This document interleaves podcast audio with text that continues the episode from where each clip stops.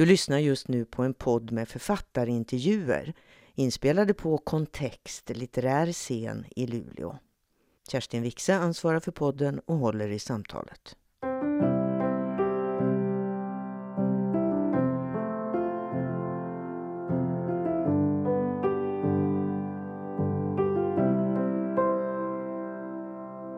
Hej Åsa! Hej! Och grattis till fantastiskt mottagande för den sista romanen om Rebecka Martinsson, för nu är det final. Mm, det, nu är det slut. Over and out. Ja. Du, välkommen till Luleå. Du är ju efterlängtad, det kan du se. Du kom precis från Visby nu. Märker du någon skillnad på hur boken mottas, liksom söderut eller här norrut? På frågeställningar och... Märker du någon skillnad? Ja, det vet jag inte. Jag, jag tänker att jag får mer läsarkontakt nu. För det är ändå nio år sedan jag kom ut med en, eh, en eh, vuxenbok senast. Och, och folk är ju liksom ännu mer aktiva så där på ja, men, sociala medier och att, att skriva liksom personligt. Så att det, det är kul. Jag tänker lite grann på det där med igenkänningsfaktorn. För den är ju hög i eh, fädernas missgärningar. Allra, Vad känner du igen dig i? Ja, men allra högst om man är Kirunabo. Det finns säkert någon Kirunabo här, eller? Ja, titta där, flera Bra. stycken. Tornedalingar. Ja, ännu fler. Ja, men även som, Luleå, som norrbottning så mm. känner man ju igen sig. Och så är det ju liksom väldigt mycket, till exempel är det väldigt mycket väder. Det brukar min son säga, han gillar väder. Det tror jag du gör också. Ja, jag gör det, men det har jag nog gjort i alla böcker. Det så är det väder. Ja. Jo, precis. Och du, din längtan, din egen längtan då hit upp, den har inte minskat med åren, den har ökat? Nej, men jag har tänkt det nu när jag har som på något sätt gjort bokslut också över den här serien att, att det är som en, ja, det är ju som ingen slump det här att jag under alla år har tänkt att när min sista unge flyttar ut då kan jag, då kan jag liksom eh, sälja mitt hus och frigöra tid så att jag kan vara mer uppe i Malmfälten och Tornedalen och ja, Norrbotten. Jag har ju en liten kyrkstuga här också. Och att jag under den period som jag inte har, har kunnat flytta tillbaka ändå har hållit mig här genom att skriva de här böckerna. Liksom. Det har varit ett sätt att, att, uh, att hålla kvar Norrbotten inuti mig. Och så har du jag. varit här, du har åkt hit regelbundet. Så ja, men såklart. Så det är inte ja. bara minnen. Liksom. Mm. Vi känner ju igen oss, vågar jag påstå, i Rebecka-land i den här romanen. Här finns ju då till exempel de bibliska referenserna redan i titeln, Fädernas ja. missgärningar. Du kan Bibeln bättre än jag. Var i Bibeln hittar man detta? Oh, hjälp! Är det, det måste vara någon av Moseböckerna, tror jag. Att det, uh, ja. Gamla testamentet. Ja. Du brukar hålla det dig brukar till... vara Gamla testamentet. Ja, det brukar vara Gamla mm. testamentet. Vi sitter ju på en fin scen här, men jag tänkte att eh, egentligen så skulle vi ha suttit i en boxningsrink med såna där rep omkring oss. Det hade varit fint. Alltså, är det inte roligt att hon säger boxningsrink? Ja. Tänk igen, så? Kerstin. Ja, jag ser. Okay. Boxningsring, Just det. fast den är fyrkantig. Okej, okej. Jag, jag försökte leta upp... Och hon bara så här, sport! Ja, ah. kan ingenting. Nej, men jag hade ett par boxningshandskar hemma som jag försökte röda, jättefina gamla. De letade jag halva dagen efter idag, mm. men jag hittade dem inte. för att gå upp i rinken? Ja, just det, för att gå upp i ringen, rinken. Ja. Men du, det hade vi kunnat ha för att det är en boxare som har en central roll i den här romanen. Och sen hade vi kunnat då fylla den här ringen med, med um, en massa hundar också. Ja. För det är som vanligt jättemycket hundar i dina böcker. Och inte minst i den här. Vad är det med dig och hundar? Nej, men det är ju, nej, men alltid, alltid är det hundar. Ja, jag har ju en ständig diskussion med min redaktör som faktiskt är eh, hundhatare. Eh, och, och, hon tycker alltid att jag ska stryka hundar eller att de åtminstone inte, hon bara Åsa, alla hundar måste inte ha ett namn och en background story. Eh, så, så att det, men jag, där håller jag emot. Annars brukar jag vara väldigt så här, följsam och, och lydig, men, men nej, hundarna får vara kvar. Hundarna är verkligen kvar. Ja, men ni får föreställa er det här då. Boxningen och en massa hundar på scenen. Du, problemet med att prata om en spänningsroman som många kommer att läsa, det är ju att vi vill ju inte spoila storyn, men hur mycket ska vi säga? Men, men först så tänker jag att jag tror att många vill veta hur Rebecka mår nu när den här romanen börjar. För att hon hade det ju kanske lite tuffare än vanligt till och med när förra romanen slutade. Till ja, precis. kan hon ha det tuffare än vanligt? Ja. Jag kommer ihåg när hon Eh, för, alltså när jag började skriva då, då, var det inte, nu eh, är det ju vanligare med huvudpersoner som har det lite jobbigt. Liksom så. Men jag minns i, i slutet på andra boken så hamnade hon ju på då, hon var ju på psyket i början på tvångsintagen i början på tredje boken. Då, då sa min förläggare bara så här, men hur ska, det, hur ska vi, va, ska hon, va, hur ska hon lösa mordgåtor liksom så här. Så att jag har ju gått rätt eh, hårt åt henne. Men nu är hon ju ändå, alltså hon jobbar ju och funkar, men hon är väl, hon är väl arg. Jag tycker att hon är otroligt arg. Hennes ordinarie, alltså hennes vanliga chef Alf Björn Fot, han har åkt iväg på någon sån här långresa med sin vuxna dotter till Alaska och sen har Carl von Post, då, eh, hennes skitstövel till kollega, eh, har blivit tillförordnad chef och lastat på henne en massa tråkjobb.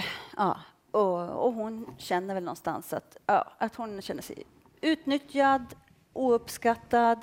Christer har blivit ihop med någon annan. Det är inte att spoila, för det får man reda på i början. Mm. Eh, och samtidigt så kanske hon någonstans ändå också börjar bli lite alltså, vuxen på det där sättet att, att hon funderar över jag menar att, att kanske inte, det kanske inte bara är alla andra som är idioter utan kanske är det så att någonting som hon, att hon på något sätt försätter sig i det här läget själv, att hon är medansvarig till det.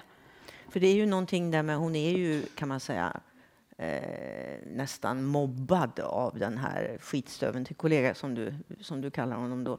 Det är ju före metoo, för det här utspelar sig 2016. Mm.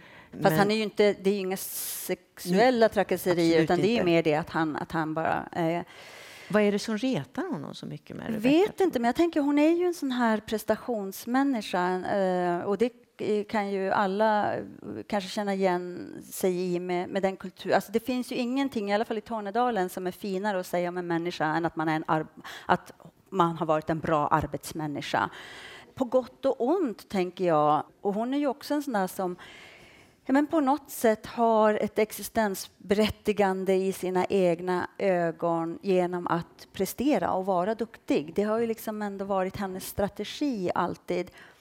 Och så har hon då den här kollegan nu tillförordnad eh, chefsåklagare som eh, lastar på henne okvalificerade arbetsuppgifter och sådär. Och, och, och jag tror, jag känner igen mig i det själv också, att om man är en sån där högpresterare som har mycket värde i det och så, om någon då hackar på det eller liksom diskvalificerar den där så kan det bli orimligt stort i, i huvudet. Alltså det, är, det är så enkelt för, för folk runt omkring en att säga liksom, skit i det.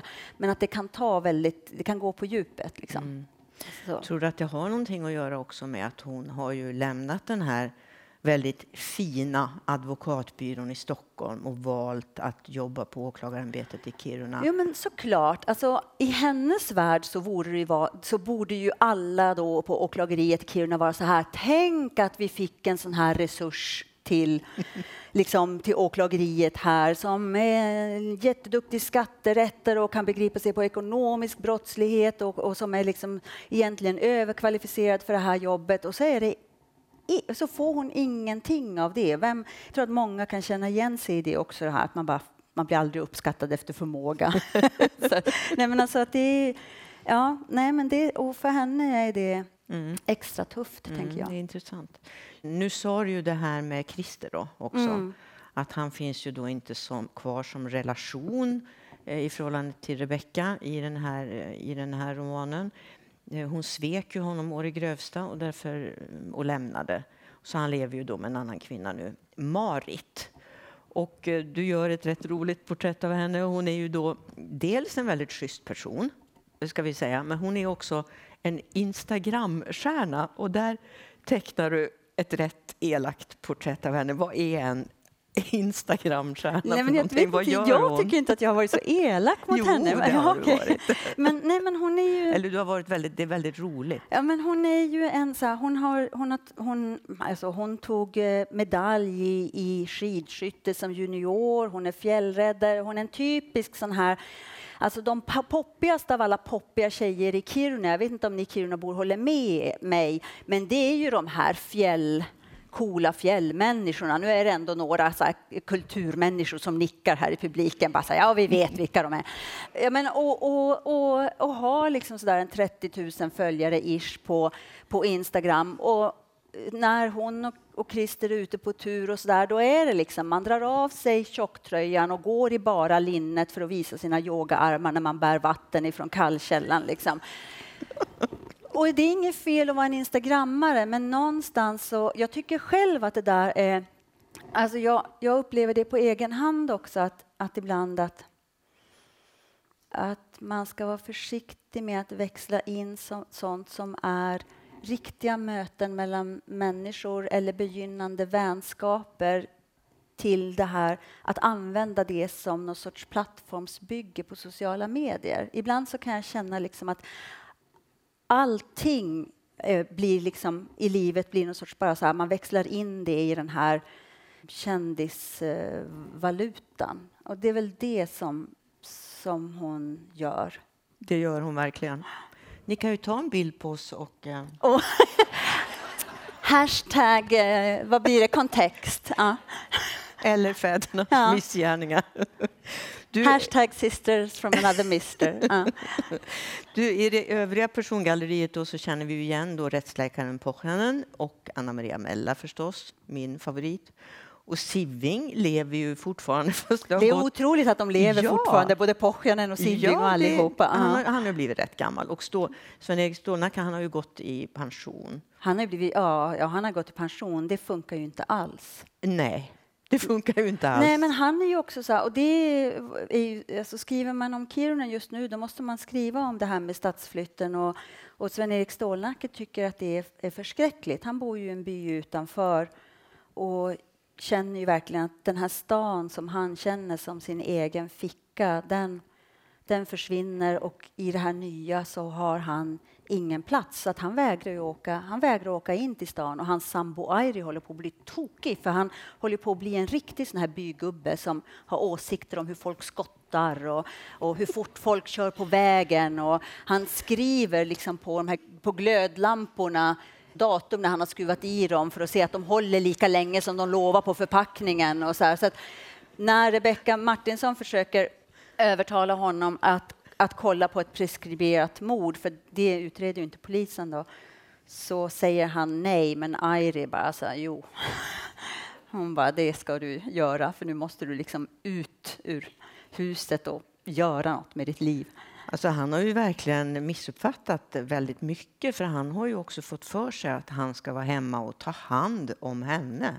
Han har inte ens avläst henne på det sättet. Nej. Att det vill hon då inte alls. Men de har ju en väldigt fin relation, tycker jag, som ändå eh, Också det här när hon faktiskt säger till honom, när hon tar det här snacket med honom.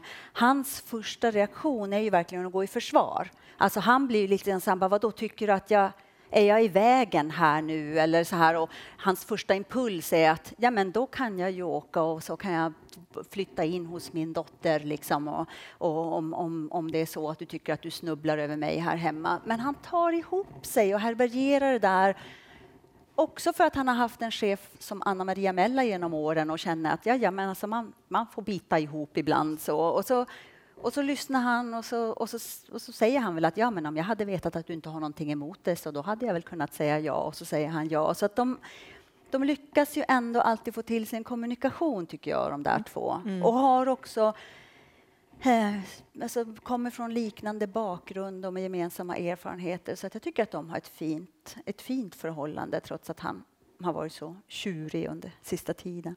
Det finns mycket kärlek mellan dem. Ja, men verkligen. Ja. Men så har vi ju då Ragnhild Pekkari. Och hon är ju då väldigt central för den här berättelsen. Och det är också hon som börjar berättelsen på ett väldigt dramatiskt vis. Det finns en koppling mellan Ragnhild Pekkari och eh, Rebecka. Och det kan man ju också, det är ju, hände ju precis i början så att det är inte så här. Men Ragnhild Pekkari gick i pension för ett år sedan. Och när boken börjar så har hon bestämt sig för att hon ska ta livet av sig. Hon är inte deprimerad skulle jag inte vilja påstå, men, men däremot så alltså hon har jobbat som sjuksyrra och haft ett meningsfullt jobb. Men nu så när hon slutade så är det som att alltså, hon känner ju någon sorts också både vrede och besvikelse över att livet inte blev som hon hade tänkt. Och då känner hon att det är, hon är i sin fulla rätt att avsluta det.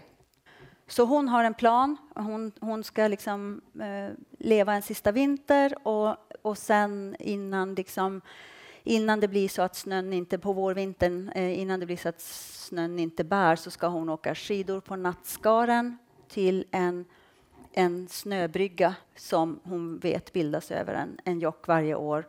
Och, och, eh, och, hon har tung packning och med sig och sådär. Hon ska ta sin sista kopp, göra upp eld, ta sin sista kopp kaffe och sen ska hon skida ut på den där snöbryggan och om det går som hon har tänkt så brister den under henne och, och, och går det inte som hon har tänkt så då tänker hon ta ett stavtag över kanten bara. Och sen är hon väldigt noga med att det inte får se ut som ett självmord. Hon lämnar, hon lämnar in en vinterjacka eh, på kemtvätt och lämnar fram kvittot och döstädar men inte för ordentligt. Och, och sådär. Men sen så hindras hon av ett telefon, får ett telefonsamtal så att hon måste skjuta upp de där planerna och, och träffa Rebecka Martinsson. Hon är släkt med Rebecka Martin, Martinssons mamma.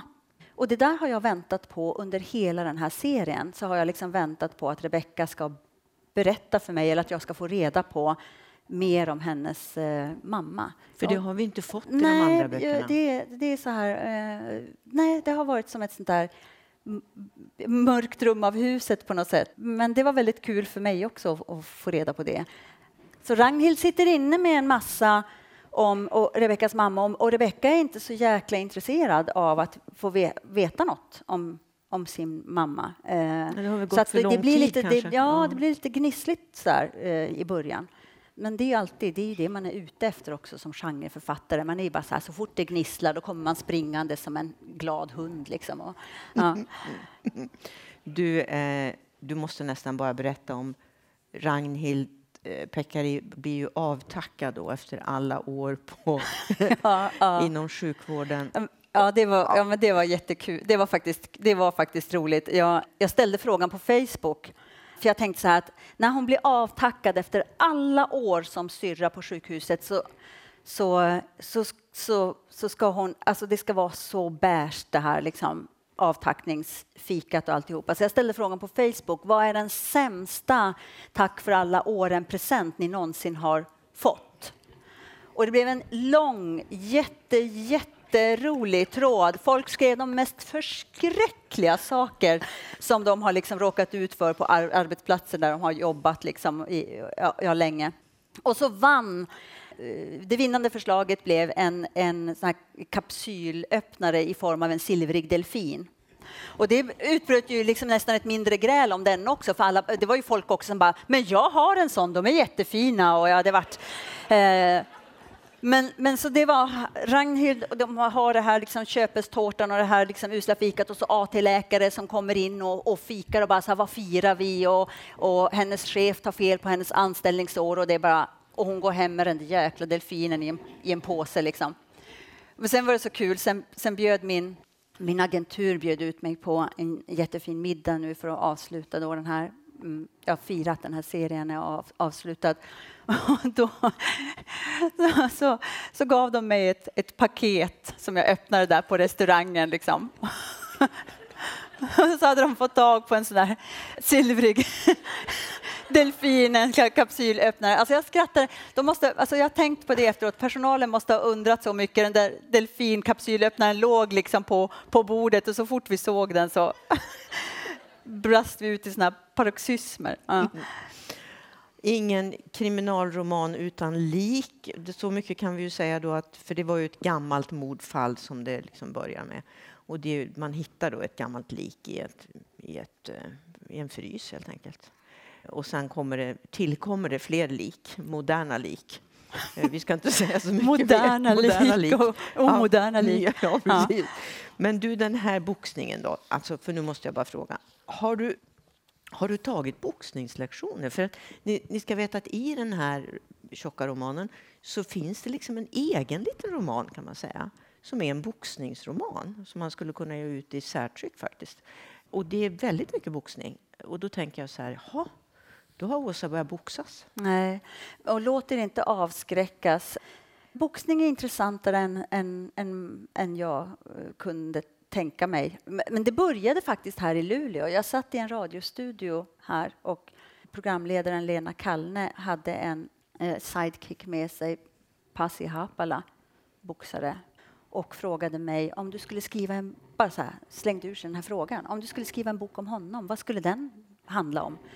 Och, och så svarade jag lite för länge på den frågan, så att när jag gick därifrån så fanns det liksom en boxare i mitt huvud som knackade på dörren. Alltså det var verkligen, alltså det var som jag, bara, jag behandlade den där boxaren som om han var ett Jehovas vittne. Jag bara, gå bort från min förstebror! Eh, men, men, eh, men gav sig inte. Så att, eh, och det där är något speciellt. Det, det, har jag hört många författare säga, just att, att berättelser ofta börjar med någon, så här, någon liten bild eller någon liten scen och så undrar man hur katten hänger det här ihop. Liksom. Nej, så det, blev, det blev den här boxarhistorien. Och, men jag tänker, jag kommer ju också från en Eh, han, slut, han, han gör ju sin, sin resa och, och slutar boxas också. Och, så där. och jag har ju själv en farfar som tog olympiskt guld i Garmisch-Partenkirchen 1936. Och på skidor? Ja, och på skidor. Kiruna-Lasse? Ja, och, slu, och slutade av, alltså, eh, ganska abrupt för att han hade blivit eh, troende lestadian. Så att jag tänker att det där kanske också har funnits skvalpat i mig, det där att lämna någonting som är framgångsrikt inom idrotten och sådär, att, det att, att, det, att det finns också med. Och sen så tycker jag att boxning är, är spännande också för det här med att det faktiskt är en fattigmanssport. Det är, de gör en klassresa och risken är väldigt hög. Det är få som lyckas. Och, så det, det, det, boxning innehåller så mycket också, det här med att man, man är man är, bara, man är bara två stycken i ringen och det är liksom på liv och död. Så det är en väldigt dramatisk eh, och tacksam sport att skriva om. Jag fick plugga jättemycket om boxning. Och titta en del på boxning? Jag har tittat på boxning. Jag har, eh, jag har intervjuat boxare. Jag har läst om boxning. Och, och faktiskt, det är så där med, med allting som man börjar liksom lära sig någonting om. Det är så här, nu sitter jag på min fritid och tittar på boxningsmatcher med min, min son, liksom på, inte live, men liksom på, på Youtube och sådär. Ett nytt intresse? Det, ja, jag tycker att det är jättespännande. Så har vi då stadsflytten. Gud vad ni blev tysta. Ja. Det är inte, ha inte, för, släpp era fördomar. Det är, det är intressant med boxning. Nej, det är jätteintressant. Alltså. Jag, kan, jag instämmer. Det innehåller så mycket historia också. Mm. Men du, stadsflytten då, den nämnde du förut. Det är ju då en stor del av intrigen vävs kring den. Och då handlar det om ekonomisk brottslighet och eh, du är ju romanförfattare. Du påstår ju inte att allt du skriver är sant.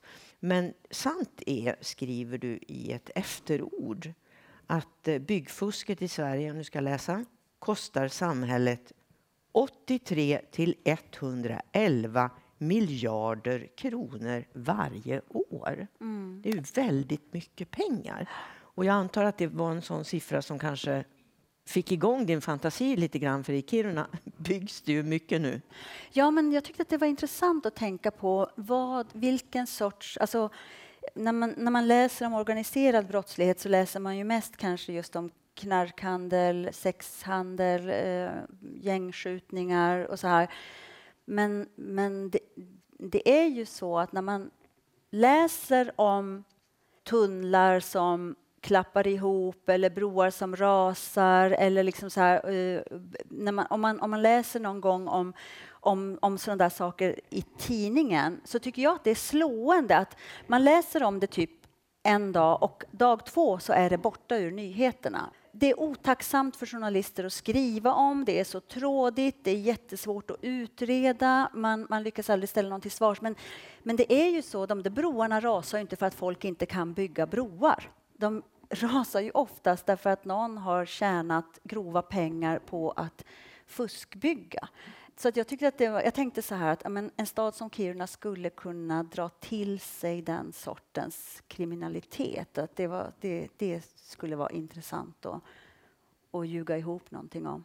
Verkligen. Men det händer, ju, alltså det händer ute i världen, så är det ju. Det finns ju faktiskt samhällen som blir eh, helt dränerade eh, av... Eh, det kan ju hända i en vanlig bostadsrättsförening. Håll ögonen öppna. Det krävs bara att, att någon kommer in, fixar sig en, en plats i styrelsen och plötsligt så, så, eh, så har vi haft en expert där som säger att nej, men den här fasaden måste totalrenoveras och sen blir föreningen dränerad på pengar. Sånt händer ju hela, hela tiden, den sortens ekonomiska brottslighet. Liksom.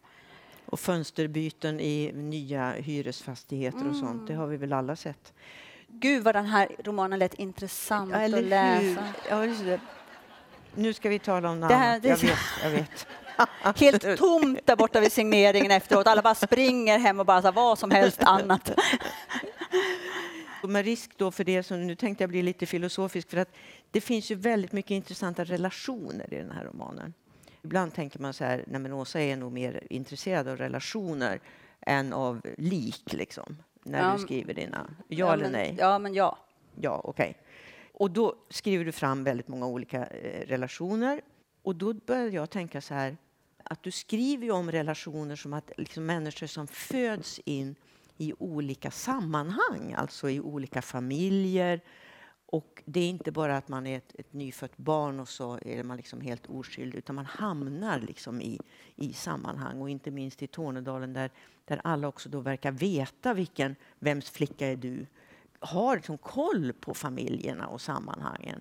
Och sånt ägnar du dig åt en hel del. Mm. Och sen framför allt just så har jag tänkt mycket på det där med, ja men just det här med hur, att vi faktiskt, alltså sorger som vi inte sörjer och förluster som vi inte bearbetar, på något sätt så kommer de ut ändå och om inte annat så hamnar de i den ena eller den andra formen i knät på våra barn. Liksom. Att, att det där att på det sättet, alltså, jag tror inte på arvssynden på det sättet att vi liksom skulle födas som syndiga, smutsiga varelser, men däremot så tror jag att vi men alla, vi, vi, vi, vi, har med oss saker sedan generationer tillbaka och ibland har man det kan vara väldigt svårt att klura ut ens vad det är. Jag, menar, jag har ett sånt där väldigt, väldigt tydligt exempel i mitt eget liv också. Att jag, det tog mig jättemånga år in i mitt vuxenliv innan jag förstod varför jag blev så himla deppig på höstarna.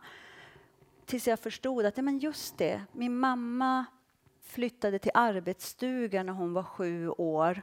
Alla hennes syskon gjorde det. De fick bara komma hem på sommarlov, potatislov, jullov och påsklov. På hösten, alltså när, när, när det blev sensommar, då då var ju liksom det här långa sommarlovet när man hade fått vara hemma hos mor och far slut. Då blev, då blev alla de här syskonen nedstämda. Men det här var ju ingenting som, de har inte pratat om det. Alltså, mammorna, hon pratar om liksom arbetsstugan, så jag, jag får liksom så en fyra anekdoter bara som är... Jag har aldrig hört de vuxna verkligen prata om den här tiden. Men däremot så tänker jag att ja, men vi kusiner då, jag och, och de andra, att på något sätt så ärver vi det där.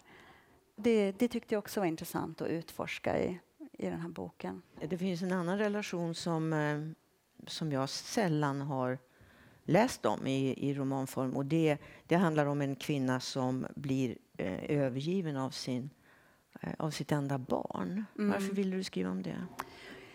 Jo, därför att jag kan känna med risk för att låta som en militant feminist, att vi dömer kvinnor och mödrar så hårt, tycker jag. På 70-talet när det här med terapi slog igenom i Sverige så gick depressionstalen bland kvinnor upp så här. Och jag tror att jag menar, lite enkelt uttryck eller slängigt uttryck då, så kan man ju säga men, ta en, en man som dricker till exempel för mycket och rätar upp sitt liv och slutar dricka och så här. Han blir en hjälte. En kvinna som dricker och rätar upp sitt liv och så här, hon blir aldrig förlåten. Jag kan tycka att, att vi, vi ställer väldigt höga, hö, vi ställer högre krav på mödrar än på fäder. Och jag tänker också att det är så stigmatiserat att kvinnor man läser jättemycket om, eller ofta romaner om barn som då tar avstånd från sina föräldrar och för att de har varit dåliga och, och mödrar också mm, kanske främst på, på olika sätt. Men, men det pratas väldigt lite om det här med föräldrar som blir övergivna eller förskjutna av sina barn för att det är så fruktansvärt skamligt. Så jag, jag, jag tänker att det där är, är någonting som kvinnor går ut och gråter i skogen om i sin ensamhet därför att Ja, det, det, det är svårpratat. Det där, det där skulle vi må bra av att prata om. För jag, jag tycker att jag, ändå, att jag ser sånt ändå också runt, runt omkring mig. Du, apropå känslor då, och ambivalens, tänker jag. Det finns ett väldigt vilt party i den här boken. Och då tänker jag på, eh, också på det här med sån, att du skriver om, om klass. Så upp, uppfattar jag det. Att det finns en, ett klassperspektiv på mm. det här också. Ofta med. Sen finns det också ett landsbygd, stad, norr, söder, Stockholm, Kiruna. Allt, alla de här tjänsterna eh, samlar du ihop i ett jätteparty. I ett röjarparty. I ett röjarparty. Ja, Rebecka bjuder, eller bjud, egentligen så bjuder de in sig själva. Det är liksom hennes kompisar från advokatbyrån där hon jobbade förut och lite andra Djursholmsmänniskor så där, som ska åka skidor i Riksgränsen men passar på att göra ett stopp i, i, i Kurravara. Och mer eller mindre av misstag så, så bjuder hon in Anna Maria Mella också. Det där funkar ju sådär. Ja, det kan man säga. Eh, och och Rebecka tycker jag är ganska... Hon är rätt... Eh, alltså Anna-Maria är ju en ganska grundad person som har en rätt bra självkänsla och, och, och så här. Medan Rebecka är mycket vingligare. Hon, är liksom, hon vill liksom bli accepterad och, och hon lägger sig också till med det här alltså, nu ska vi dricka hembränt, alla ska säga gipp kompis och till slut så skålar de och säger ASAP ate. Alltså att de håller på liksom. Och, och, och Anna Maria, eh, alltså hon eh, där går hennes gräns någonstans. Och så att det där slutar ju med förskräckelse. Och det är så förfärligt också när Anna Maria, jag menar hon är ju bjuden på fest, hon har ägnat en hel dag åt att fixa en klänning och kommer dit och uppklädd till tänderna och sminkad och kommer in och där sitter de i liksom de har nästan underställ ja, och har bastat. De har inte ens underställ på sig. Mm. Nej, det, det, är väldigt jobbigt. Um, men eh, vad handlar den där, det där om egentligen? Är det också Rebeckas ambivalens mot... Alltså det här är ju tjejer då från Stockholm som faktiskt kommer från eh, överklassen. Ja, men och hon, alltså, de är ju inte onda människor och de är ju, alltså, Maria Taube, en av dem är ju hennes vän och, och, och, och sådär. Men jag tänker att problemet är väl att de är eh, privilegierade människor som är väldigt behagligt omedvetna om sitt privilegium. Och det är väl någonting som Anna Maria också tänker att ja, de här, deras ungar, de, de sätts i kö till privatskolor medan de fortfarande är yngel i moderlivet. Och, och sen går de ut i världen och säger jag har inte fått någonting gratis. Liksom. Att, så jag tänker att det är det det handlar om och jag själv kan ju också, det är klart, alltså, oh, man hämtar ju saker här inifrån. Jag har ju också, jag menar jag kommer från Kiruna, visst mina föräldrar hade ju hade ju pluggat i Uppsala, men de var ju första generationens akademiker. I, i själ och hjärta så var de ju, alltså, de kände sig verkligen som vad ska man säga, andra klassens medborgare. Och, och, och jag har ju själv hamnat i genom mina, både genom mitt plugg liksom först, men, men allra mest genom mina böcker i en sån här värld som, där jag tusen och tusen gånger har känt mig eh, underlägsen, eh, inte tillräckligt eh, bildad, inte koll på folk. Man, alltså så här, ja, och det där skapar ju också någon sorts eh, agg eh, som man får liksom ja, lära sig att hantera och, och dela med själv. För så ser ju världen ut. Det är, världen är inget rättvist ställe. Liksom. Men kanske en bra grej för en romanförfattare? Ja, men alltså, man är, alltså, ja, det är så här, jag menar, det, som romanförfattare, så här, bring the misery on. Alltså, det är ju så, man kapitaliserar på sina barn och på alla konflikter och det är liksom så här, ja, men ja, det, så det är ju ett utmärkt sätt att, att, att använda sånt på. Du Rebecka, eh, hon är ju inte munter då kan man säga. Åtminstone i större delen av romanen är hon, är hon inte särskilt munter. Hon brottas med en det ena än det andra. Men har hon är... någonsin varit munter? Nej, hon har aldrig varit, hon har aldrig varit munter. Nej, det har hon inte varit. Hon blir eh. lite glad ibland av hundarna. hon kan ha sina stunder. Ja, kan hon, är, hon är duktig på relationer med gubbar, är hon ju i alla fall. Det är hon jättebra ja. på. Ja. Absolut. Men jag skulle då kunna säga att hon är ju antagligen deprimerad. Alltså där mot slutet. Jag tänker på en speciell scen där hon liksom, ja men på något undermedvetet sätt utmanar döden kan man väl säga. Mm. För att eh, kanske bryta den där vallen, väggen som hon känner att hon har framför sig. Vad är det där för någonting att, man, att hon går så där långt så att hon nästan går under? För att känna sig levande. Så läser jag det. Jag tror att vi ibland som människor söker efter den där nollpunkten. I relationer kan det bli tydligt ibland jag, när man är ung, man är, jag, jag, när jag gick på universitetet, jag var dökär i en kille som hette Torsten. Torsten ville inte, jag ville jättemycket och så här. Och, och, och jag höll på och jag ringde honom och, och jag försökte liksom, ja, man, man, man var liksom på och, och han var så där. Och, någon gång alltså, så hade jag ringt honom så många gånger, han var ute och seglade gubevars. Och han, hade, han kom hem till sin studentrumskorridor och det, stod, det var liksom så 50 post-it-lappar där det stod Åsa Larsson har ringt.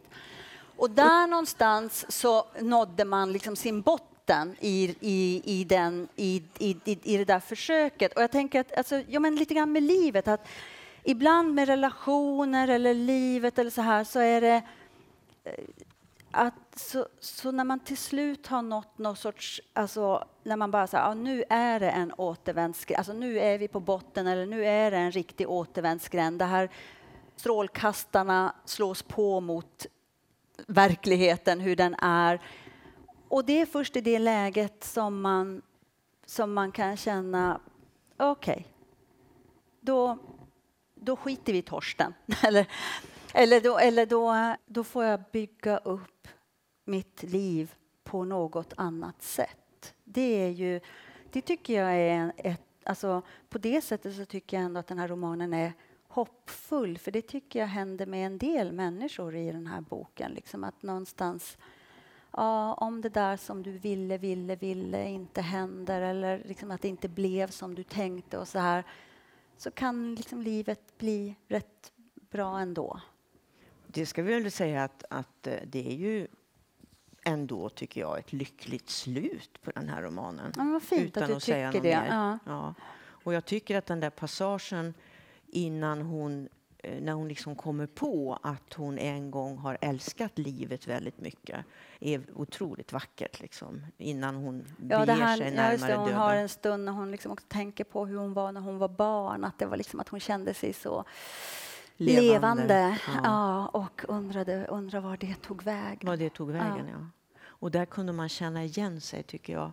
Jag kunde plötsligt känna så här, ni vet när det var vinter och man var så kall så man höll på att smälla av, men man brydde sig inte om att fötterna var halvt förfrusna för att det var så fruktansvärt roligt att, att man alltid lade märke till hur det luktade överallt. Ja. Och nu så, jag, jag känner det själv, att man, man, det enda man tänker på det är liksom, ah, hur luktar jag ur munnen? Men så, ja. Åsa, klockan går. Vi, vi, må, vi, måste snart avsluta, men vi måste få höra någonting eh, om du nu har fått någon distans till hela den här Rebecka-resan. För att den har ju faktiskt gjort väldigt mycket med ditt liv. Du har levt med Rebecka nu nästan hela ditt vuxna liv. Det har förändrat ditt liv. I alla fall under hela mina barns liv. Hon föddes ju, hon föddes ju typ samtidigt som mina ungar. Jag, jag började skriva första boken när jag var barnledig med min första och skrev klart den första romanen när jag var barnledig med mitt andra barn. Och nu har båda mina, mina riktiga ungar flyttat ut och så flyttar Rebecka ut samtidigt. Ja, vad vill du att jag ska säga? Ja, jag vet inte vad jag vill att du ska säga. Ja, nej, ja, men, men hur ska du klara Ska- av att ska- skiljas från henne nu då? Du slänger ut henne med dina barn liksom. Nej, men alltså jag känner liksom att jag tror att jag på riktigt, och det låter ju så himla överdrivet på något sätt, men hon har ju gått bredvid mig under den här, som jag känner är den viktigaste perioden i mitt liv, när barnen har bott hemma och, och, och, och livet har snurrat på ganska snabbt och det har hänt en massa saker och, och sådär. Så har Rebecka liksom funnits, funnits där bredvid och hon har, alltså, ja, hon har ju försörjt oss också allihopa. en sån ja, bara en sån sak. Så att jag känner väl att jag kommer att jag, jag tror att jag alltid, jag skiter i att det låter patetiskt. Jag kommer alltid tänka på henne tror jag. Alltså du vet, tänka en tanke, alltså, typ undra hur hon har det och, och, och alltså att hon kommer leva sitt liv där någonstans liksom. Jag undrar om jag någonsin kommer känna lika mycket för, för någon som jag, för, som jag skriver om igen eftersom hon betydde så mycket för mig. Hon kommer att klara sig. Jag tror hon kommer klara sig. Hon kommer att klara sig. Men nu då, när ni går skilda vägar. Vi vill ju inte att du ska sluta skriva. Vad tar du vägen då? då? Ja, alltså jag har ju fått den frågan och folk tror att jag ljuger när jag svarar att jag inte vet. Men jag vet faktiskt inte vad, jag- vad jag ska skriva härnäst. Och det är ju så med... jag, jag har ändå någon sorts tro på det där med att våga sluta eh, med Ja, som, som farfar som la skidorna på hyllan. Liksom. Man måste våga sluta med sånt som, är då, alltså som inte är bra såklart, om det är en relation eller ett jobb eller så. Men man, och man måste också våga sluta med sånt som, är, som går bra, som, som hon gör, för att någonting nytt ska hända. Jag vill ju också utvecklas i mitt, i mitt skrivande. Men jag tänker också att när man slutar så då vill man ju så gärna veta direkt vart man ska. Vem ska komma efter Torsten liksom? Men, men ofta så finns ju den här belöningen bakom ett hörn. Alltså, man får stå ut med den där ovissheten ett tag. Och ibland är det läskigt, men jag tänker att det är nyttigt för mig. Vilket bra råd. Vilket bra råd. Konsten att avsluta och att stå ut med ovissheten. Ja. Så nu avslutar vi här. Och det är inte ett dugg ovisst. Åsa Larsson, tack för att du kom Ja, hit. tack så mycket.